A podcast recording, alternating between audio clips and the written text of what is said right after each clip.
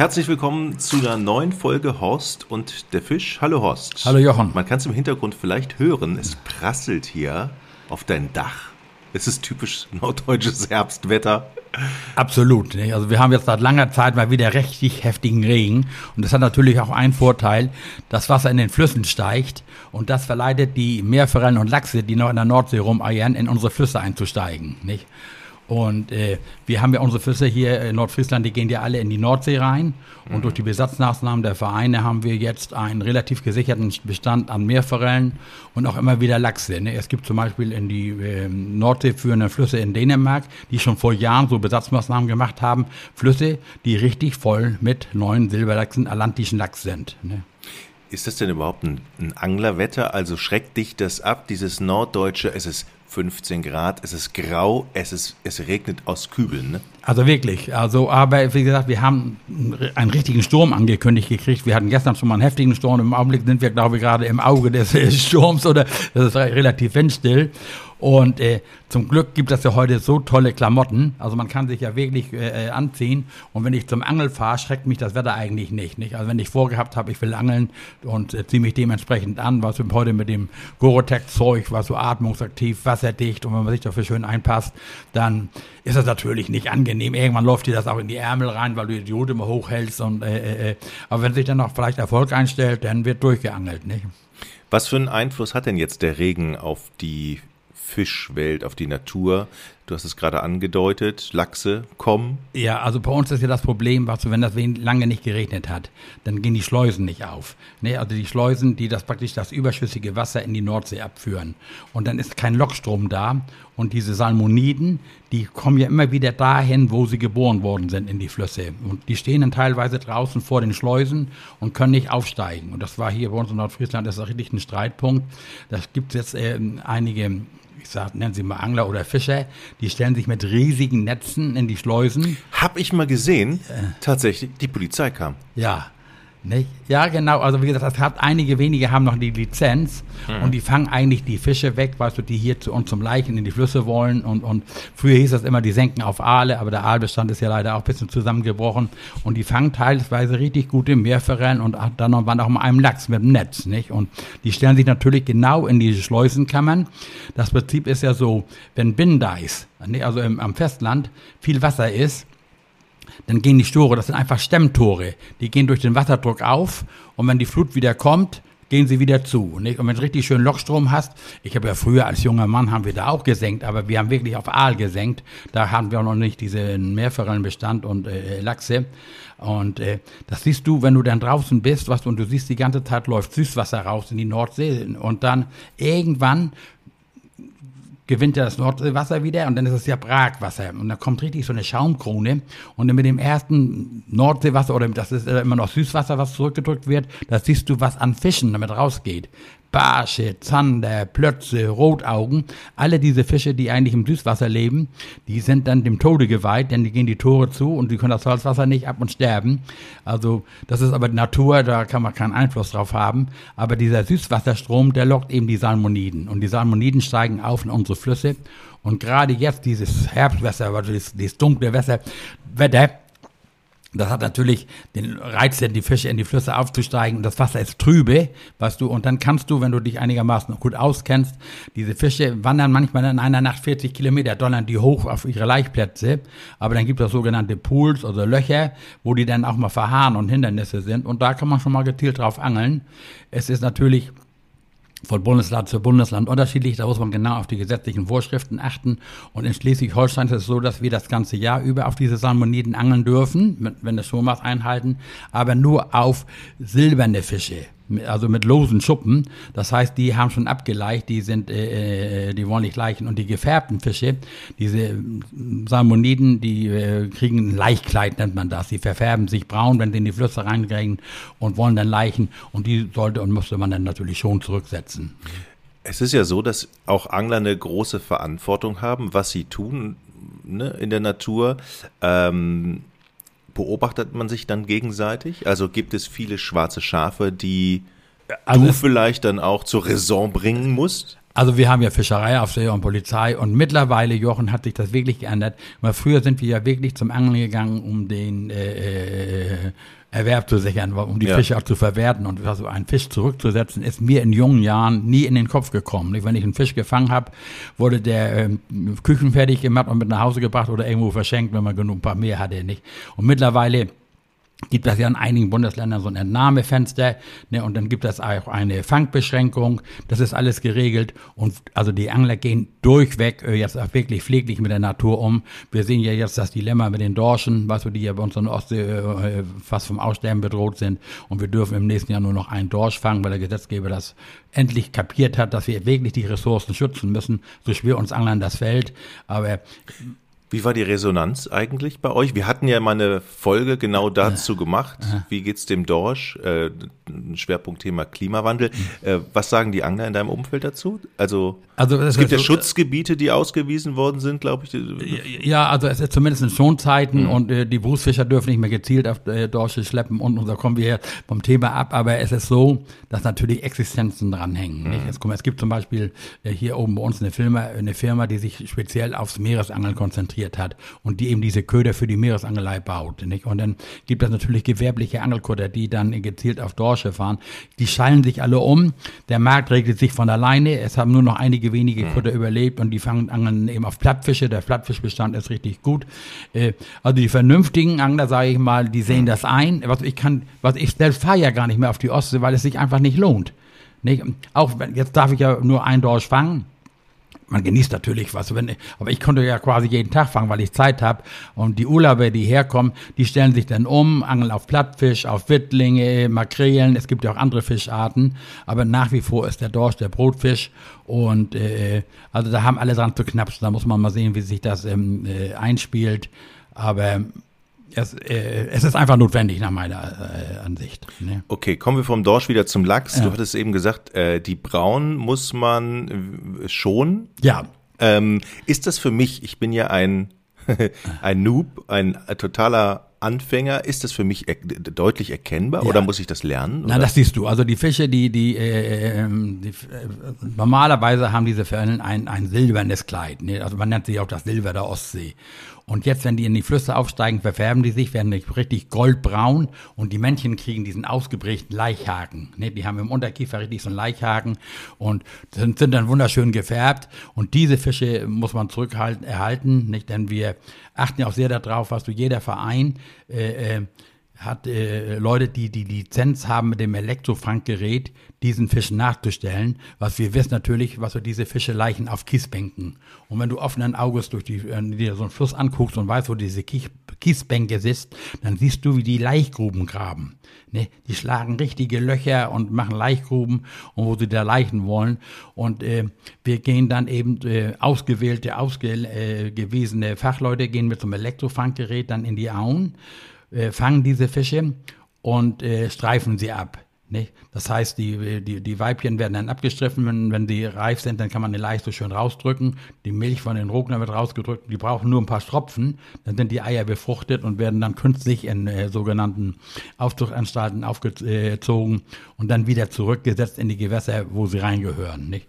Und dadurch haben wir eigentlich auch diesen guten Meerforellenbestand, den wir ja vor 30 Jahren noch nicht so hatten wie jetzt. Nicht? Also ist jetzt gerade die Zeit, wo das gemacht wird? Ja, jetzt ist die Zeit, wo die mit den die Vereine, also immer so Oktober, November, je nachdem, was so wie kalt das ist. Ne, jetzt im Augenblick ist es noch relativ warm, also wir werden jetzt noch ein paar Tage warten. Es soll ja in den nächsten Tagen kühler werden und dann machen wir so Kontrollfischen und dann äh, sehen wir, wie der Bestand ist an, an Meerforellen, an Lachsen im Fluss und alle diese Fische werden wieder zurückgegeben in die Natur. Ne? Wir helfen eigentlich nur dem Nachwuchs, weißt du, weil die Gewässer sind zum, zum Teil ja auch schon verschlammt. Gerade hier bei uns in Nordfriesland, was du durch die Eindeichung der Nordstrander Bucht ist die Alau, die früher ein wunderbares Salmonidengewässer geworden. Jetzt praktisch kein Salmonidengewässer mehr, weil, weil das Wasser so langsam fließt und dadurch diese Kiesbänke verschlammen und verschlumpen und dann finden die keinen geeigneten Platz, ihnen leicht loszuwerden oder auch durchzukriegen. Das heißt, die brauchen schnelles Gewässer? Die brauchen schnell, also sauberes, äh, sauerstoffreiches, fließendes Gewässer mit ausgeprägten Kiesstrukturen. Wir haben selber schon mal bei uns im Verein dann, was du, der, den Flusslauf verändern wollen, indem wir Findlinge eingebracht haben, Kiesbänke künstlich angelegt, hat aber leider nicht gefruchtet, weißt du, der Schlamm hat sich dann nachher wieder draufgesetzt und das ist einfach, du, durch die Überdüngung und diese ganze alten Geschichte im Sommer, äh, das zwecklos. Wir haben immer noch einen äh, vernünftigen Meerforellenbestand, aber es ist offiziell kein Salmonidengewässer mehr. Dagegen die anderen Auen, weißt du, wenn du weiter nach Norden hochkommst, in der Leckerau ist noch ein relativer guter Bestand, der ganze Bonsiler Kanal, sind immer noch immer viele Fische, die aufsteigen und es werden auch immer welche mit dem Elektrofanggerät gefangen. Und wir stellen die in erster Linie nach der Laichzeit fest. Äh, äh, na, nach natürlich. Mhm. Also, dieses Meerforellenangeln ist eigentlich so eine reine Winterangelei, weißt du. Es gibt jetzt noch im, immer im Meer, also Flüsse, sogenannte Überspringer, die einfach mal mit dem Leichen aussetzen. Ne? Richtig kapitale, silberblanke Meerforellen, äh, äh die einfach noch nicht in die Flüche, Flüsse einsteigen, weil die keine Lust haben zum Leichen, die wollen vielleicht keine Kinder zeugen oder ähnliches, mhm. nicht? Und die anderen kommen aber, nachdem sie abgeleicht haben, gehen sie ja wieder zurück ins Meer. Und äh, das haben wir war früher auch erlaubt. Was wir, die haben jetzt eine Schonzeit. Wir dürfen in den Flüssen, vom, in den meisten Flüssen hier von uns, vom 1. Januar bis zum 1. Mai gar nicht äh, mehr angeln, schon gar nicht auf Salmoniden, weil was, die Fische sind auch vom Ableichen ausgemergelt, äh, es sind auch für die Küche eigentlich gar nicht geeignet. Was, und es bringt auch keinen Spaß, so einen Fisch zu angeln, weil was, so der, das ist kein Hochgenuss, man kann die in der Küche nicht verwerten und die sind auch schlapp und abgekämpft. Also die sollen sich wieder erholen. Und wenn die ein paar Wochen im Meer sind, Jochen, das geht so schnell, dann werden die wieder silberblank und das ist die Hochzeit des Meerforellenangels. Also ich bezeichne mich selbst als einer der Pioniere des Meerforellenangels. Wir sind ja immer in den Wintermonaten zum Brandungsangeln gegangen und ich habe schon vor, ich glaube, 40 Jahren in Dänemark am Strand mal jemanden getroffen, der stand da mit seinem Wohnwagen und beobachtete uns. Dann kamen wir mit ihm ins Gespräch und ja, er macht da Urlaub und er angelte nur auf Meerforellen. Ich sage, Meerforellen, also die sind doch im Fluss oder was haben wir uns, also überhaupt keine Gedanken gemacht, hatten auch nie einen Zufallsfang beim Brandungsangeln. Und dann hat er uns das gezeigt und erklärt und dann haben wir diesen Meerforellen gezielt nachgestellt, weißt du, und dann ging der Boom los. Also Jochen hier bei uns an der Küste, äh, äh, mal sagen, so ab äh, Ende Januar ist an der Küste bei einigermaßen Wetter steht die gesamte schleswig-holsteinische und mecklenburgische äh, Ostseeküste voll mit Anglern an diesen sogenannten Hotspots. Was ich, ich dachte, da wäre schon Zeit. Naja, nicht, nicht auf die, äh, äh in, in, in Schleswig-Holstein ah, okay. gibt es überhaupt keine Schonzeit und in Mecklenburg-Vorpommern hört sie auf. Ah, okay. Die dürfen ab 1. Januar äh, äh, da angeln. Da gibt es da gibt's ja diese Lachstrolling-Boote. Mittlerweile haben wir ja auch da einen Riegel vorgeschoben und Mehrforellenboote und was du, dieses Angeln auf Meerforelle ist ein, hat einen, einen wahnsinnigen Boom ausgelöst. Du brauchst ja als Meerforellenangler vernünftige Bekleidung, also das heißt warme Kleidung. Ganz wichtig ist ja so eine Warthose, du gehst hier ans Wasser rein, ne, teilweise bis an die Brust, was du, und dazu brauchst du eine Neopren-Warthose, nicht, weil du das sonst gar nicht aushältst. Da kann ich gleich noch eine Geschichte erzählen. Mhm. Und diese Neopren-Warthosen, was die, die haben den Markt überschwemmt. Da gibt's davon, die, die günstigste vielleicht 80 Euro, die teuerste 800 Euro. Dann gibt's atmungsaktive, doppeltlagige 4 mm Neopren, 5 mm Neopren. Aber die ermöglichen dir, dass du stundenlang in dieser eiskalten Ostsee stehst. Also die Erfahrung hat gezeigt, bei einer Wassertemperatur von plus 4 Grad Ne? Dann fangen die Meerforellen an zu fressen und du kannst dir vorstellen, wenn die vom Laichgeschäft sind, die ausgemergelt und hungrig und gehen dann natürlich auf alles und das Nahrungsangebot an der Küste im ufernahen Bereich ist ja noch nicht so groß und das machen wir uns zu eigen, indem wir mit künstlichen Ködern äh, äh, der Nahrung imitieren. Ne? Die Hauptnahrung der, der Meerforellen oder Lachse sind eben diese Sandspierlinge oder Sandhengste, oder Tobiasfische. Ne? Das, die gibt's in großen Mengen. Wer schon mal am Strand gewesen hat, die vielleicht schon mal gesehen, die buddeln sich im Sand rein, die mhm. werden auch mal an die Kante gespült. Das sind lange, schlanke, grün-silberfarbene Fische. Und so sehen dann auch die Köder aus, nicht?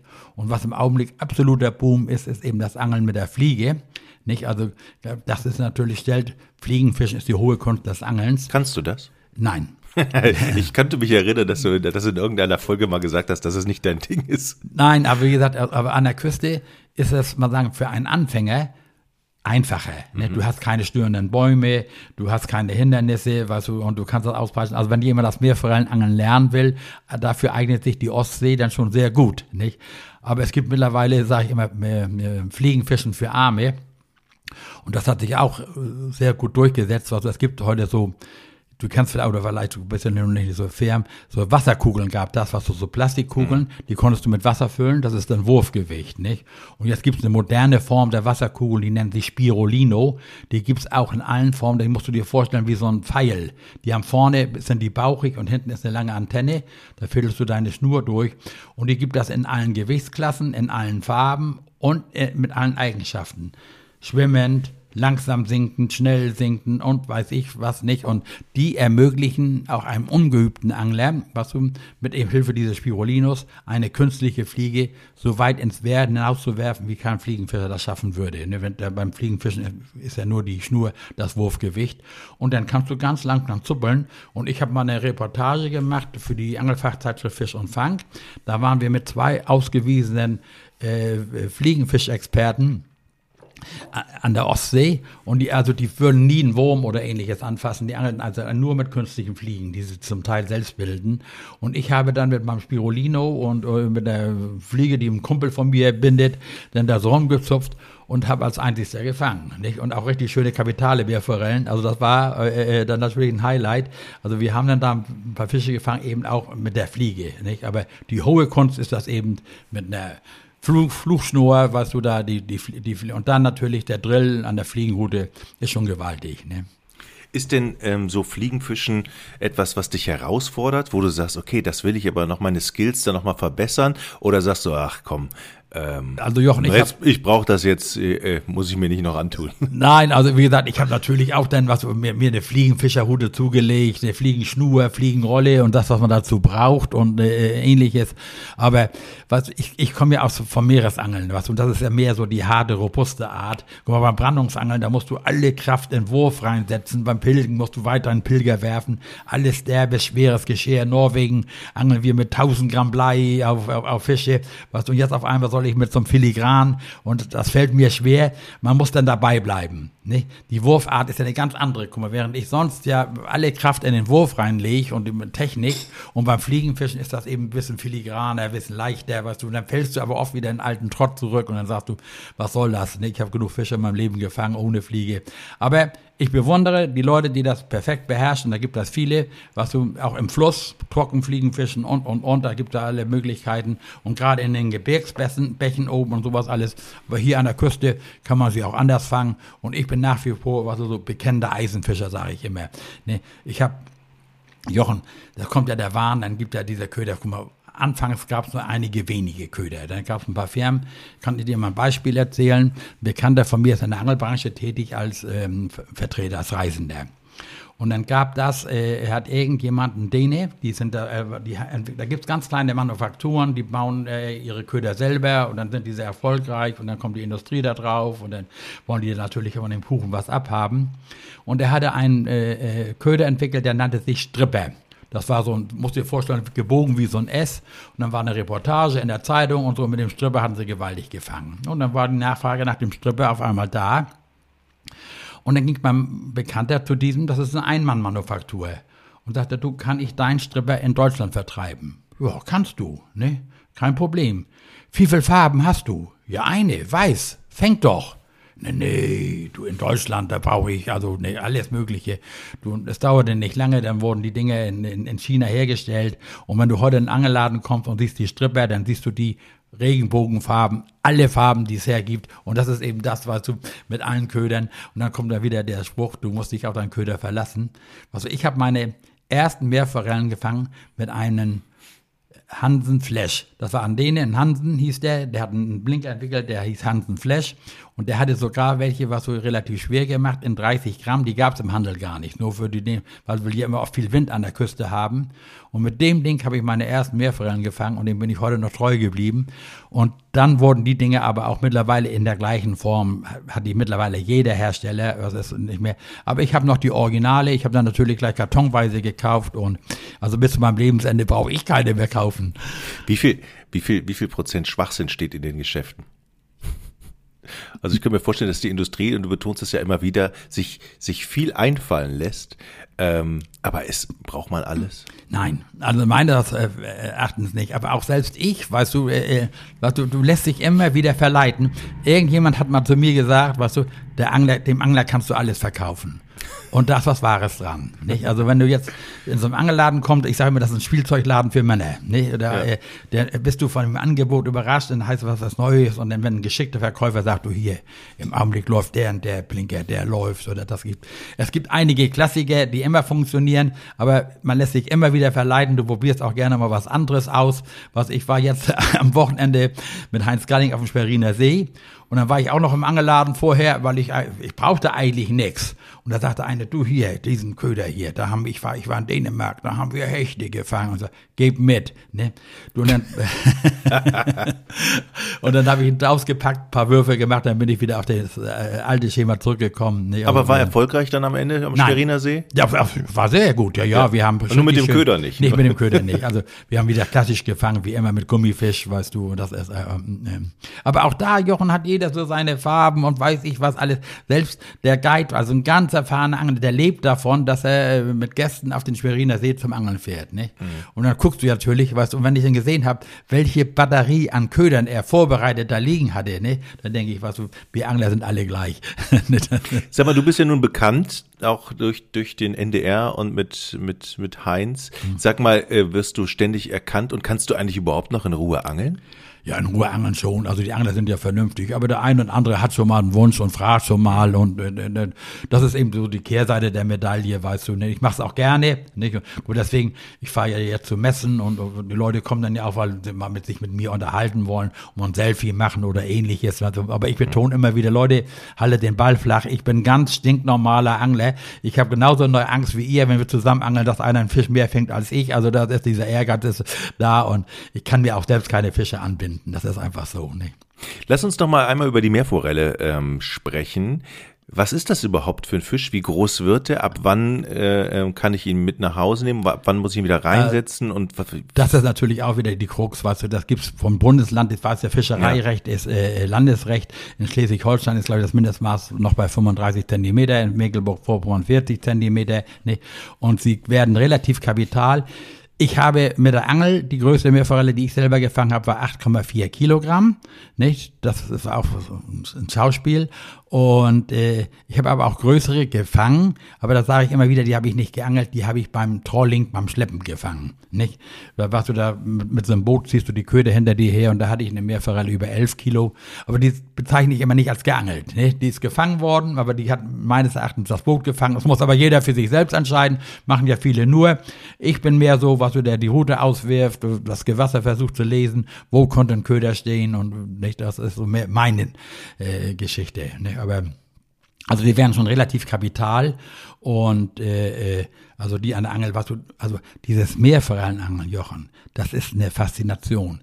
Du musst also ich, ich bin ja, also ich habe die Story, glaube ich, schon hundertmal oder tausendmal erzählt. Kann man immer wieder. Ja, wir sind nach der Wende ja immer gleich in Osten. Also wir haben ja gleich die Landkarte geguckt und haben gesagt, Mensch, das sieht da toll aus und alles. Und wir wussten ja, dass die da eingeschränkt waren mit der Angelmöglichkeiten und haben dann gleich nach der Wende, warst du im Bereich der Lübecker Bucht, eine fantastische Fischfahrt erlebt. Also das habe ich das Glück, das Glück der Stunde. Ne? Also für mich diese Wende war, war wie ein Sechser im Lotto, anglertechnisch nicht. Ne, für die Leute war es natürlich austoll, aber wir haben eben an diesen Stränden, an denen jahrelang nicht geangelt worden war, in dieser 30 Kilometer Sperrzone da an der Lübecker Bucht, durfte ja keiner an Strand und nix.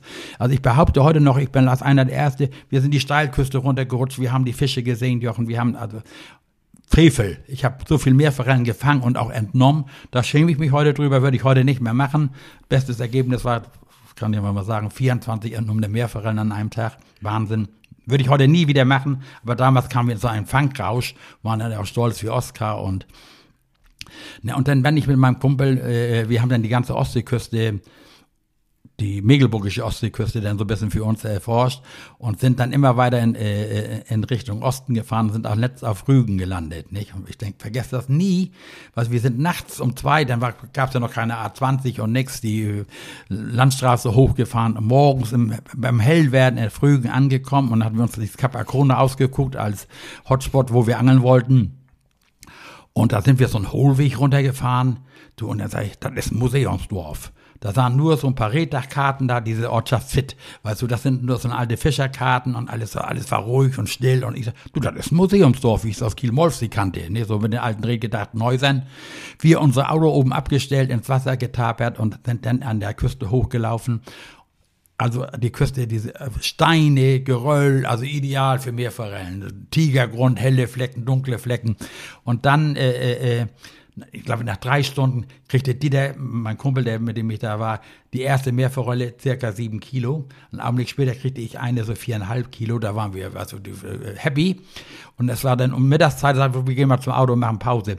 Was, dann hatten wir die Meerforellen im Rucksack und Warthose, Wartjacke, warst du voll eingemulmt, ne? Kommen wir zurück und machen in der Ortschaft fit blieben wir erstmal stehen. Der, der, Strand war auf einmal schwarz voll Menschen, wo morgens kein Mensch war. Ne? Da standen denn, was war auch Heringszeit, da wurden Heringe in, noch damals in Ölfässern geräuchert, so wie es früher gewesen war. Busladungen von Menschen waren da. Die haben uns angeguckt wie die Marsmenschen.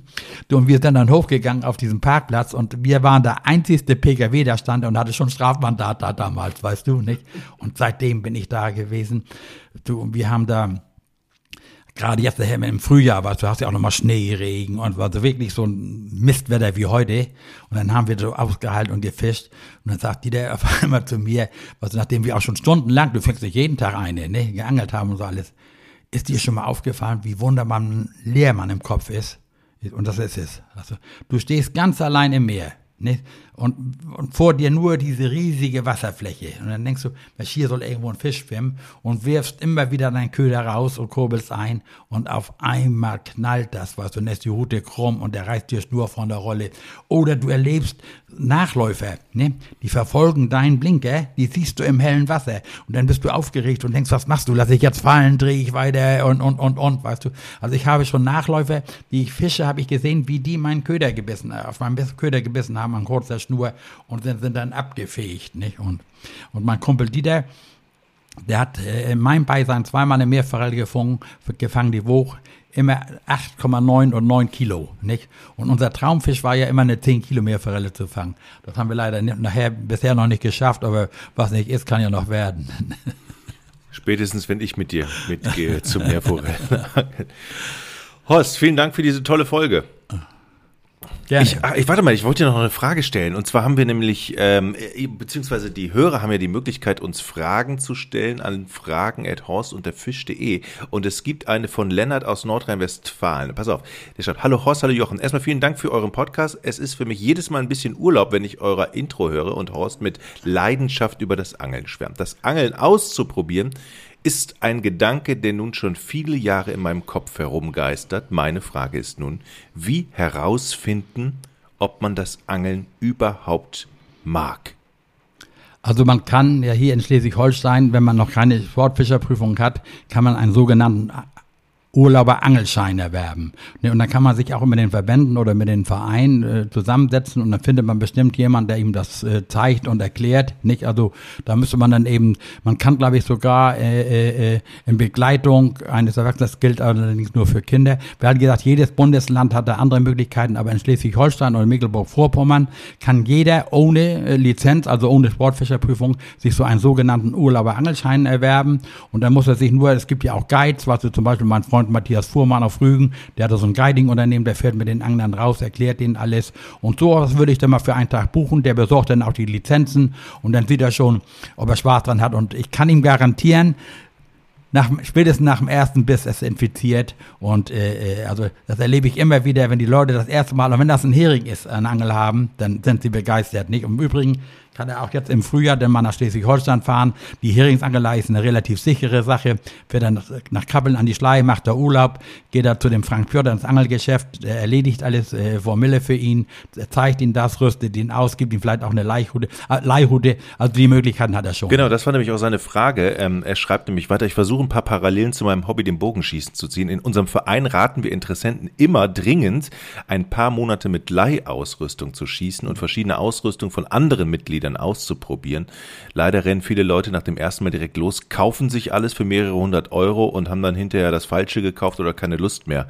Ähm, also Nein, nein, das ist sehr speziell. Es gibt ja sogenannte Allround-Routen, weißt du, da wird er auch dann schon sehr gut beraten. Also er kann, er, er muss in das Geschäft seines Vertrauens gehen, weißt du, die haben auch alle Angelvereine, die ihn unterstützen, da kann er auch so einen Schnupperkursus buchen, nicht? Oder er bucht mal eine Tour mit so einem Angelguide, weißt du, da ist er natürlich toll bereut und dass das Gerät alles an Bord, die stellen alles zur Verfügung. Mhm. Ne? Ähm, dann noch eine weitere Frage, die hat, was kostet eine Einsteigerausrüstung insgesamt? Kann man das grob über den Daumen peilen oder lässt ja, sich das schwer sagen? Nein, nein, also wenn wir sagen, was, wenn er äh, äh, eine relativ solide, einfache Route, Rolle, Schnur mit ein paar Ködern oder sowas alles, die kriegt er für unter 100 Euro heute. Okay. Horst, vielen Dank und vielen Dank, Lennart, für die Fragen. Falls ihr noch äh, weitere Fragen habt, fragen at horst und der Fisch.de wäre die E-Mail-Adresse. Wir freuen uns. Tschüss, bis zum nächsten Mal. Mach's gut.